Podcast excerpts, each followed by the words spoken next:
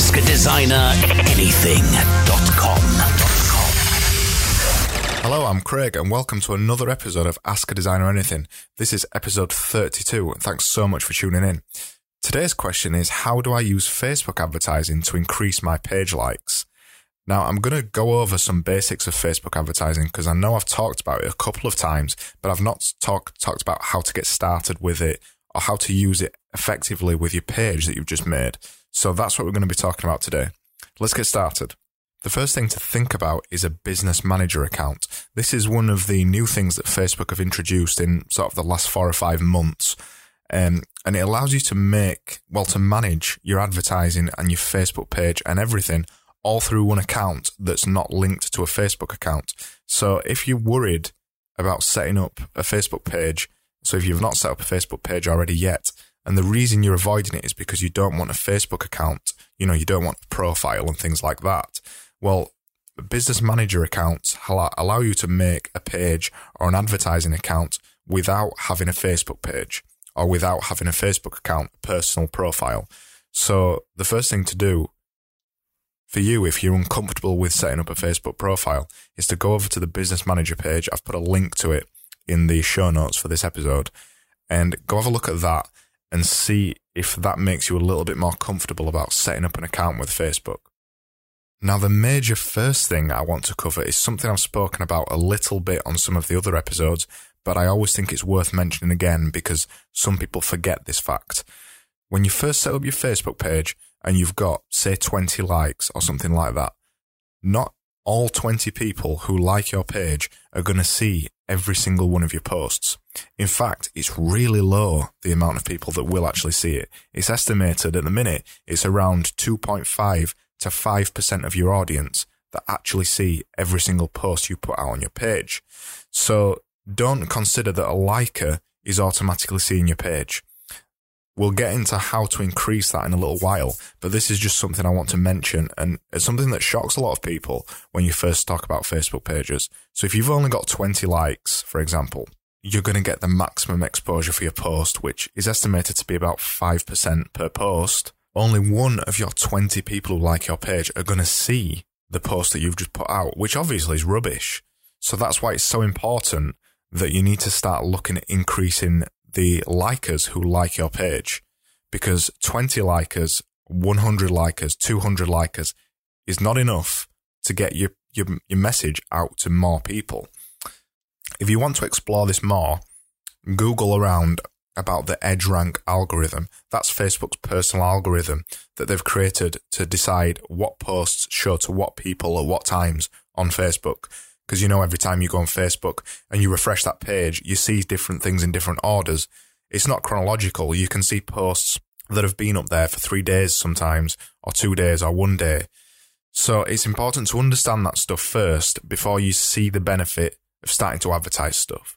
So if you have got 20 people, how do you make sure that 20 people, all your likers, see your posts? Now, this is where Facebook have got it sewn up, to be honest you use Facebook advertising. So you'll have seen the thing when you post a new post on your Facebook page, you'll have seen the little button boost post.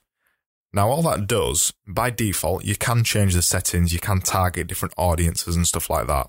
But if you just boost the post by default, it'll, to begin with, make sure at least, or at least attempt to make sure your entire audience sees your post and much more. The default setting is, well, the people who like your page and the friends of friends of the people who like your page. So that's the default setting for boosting posts. That's how boosting posts works, which a lot of people do through Facebook pages because it's so easy to do, because there's just a button there to do it straight away.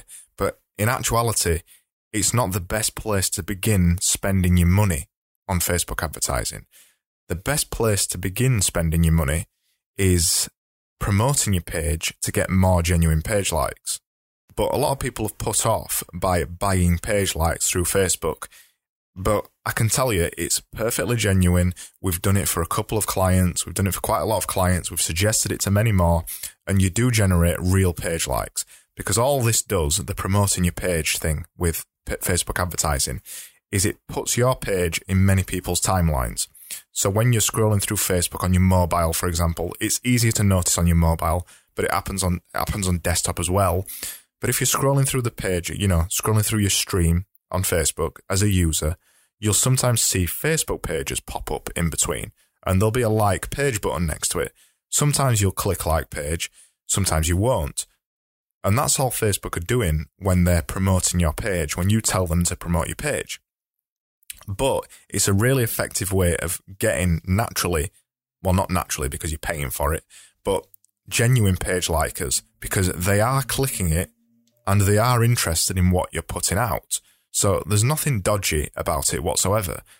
And it's a way to start to increase on Facebook what they call reach, which is the thing that I was just talking about, the amount of people that see each one of your posts. If you suddenly start use promoting pages to increase your likes to 200 people, for example, now you've gone from an audience of one person to 20 people. It's still not much, but you're going in the right direction. And promoting your page gives you a steady stream of likes and it can also give you a huge boost in likes if you're willing to spend tons of money on it. You can start, and I usually recommend it to our clients, to start with just a pound a day and just test out the page likes, find your audience and find who you want to target to properly. But I do think that promoting your page is one of the best ways to start with Facebook advertising because you want to focus on increasing the natural reach of each individual post you do. You don't want to be relying on needing to boost every single post because Facebook advertising that way can get expensive really quickly. The other thing you want to look at doing with Facebook advertising, and I spoke a little bit about this in the last episode, um, is driving traffic to your website. Facebook advertising provide a really cool way of doing this and a really convenient way of doing it. If you delve into Facebook advertising settings again, it's another default option you've got for driving traffic to your website. These adverts work in the same way as the other ones do. They appear in the Facebook timeline. And once you click learn more, or if you tell it to put a different button in there and it's not learn more, the once they click that, they'll go off to your website. So that can be an effective way and also cheap way of driving traffic to your website. And it's another thing that's worth checking out once you start to get your handle on Facebook advertising. What a lot of people do with driving Facebook traffic to their website is they first install what's called the Facebook Pixel on their website. This is basically just a little piece of code that you can get if you go into your Facebook manager account, your Facebook advertising manager account, and you'll see Facebook pixels at the top. And you can get a bit of code that you can put into your website. Now, that bit of code, basically, when everyone, when somebody comes on your website, Facebook will use that bit of code to add them to a list on Facebook. And then from that list, you've, you've made what's called a custom audience. Now that custom audience can be advertised to on Facebook. You don't know who these people are. It doesn't give you names and addresses and all that kind of thing, but you've got a steady audience on there of people who are already interested in your product, who, if they've got a Facebook account, will be automatically linked, showing that they've visited your website, and then you can send advertisers, advertising things to them. So this is useful for promoting your page to get people to like your Facebook page. So if they've visited your website, but they've not liked your Facebook page, you can advertise to them. And that can be a way to increase your Facebook likes as well. They're more likely to like your Facebook page if they visited your website first. There's tons more stuff you can do with Facebook pixels, but it gets confusing really quickly. So that's all I'm going to say about Facebook Pixels for today, but I am going to talk about it soon and talk about it in a little, little bit more detail, but try not to confuse you with it then. Because as I said, it can get confusing really quickly, Facebook Pixels. A lot of people don't appreciate how effective Facebook advertising is.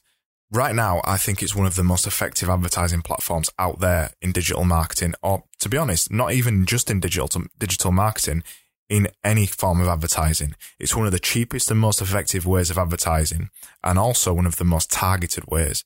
With the amount of data that Facebook collects on you, there's so much stuff you can advertise about. It's, it's scary to be perfectly honest, but it's also scarily effective.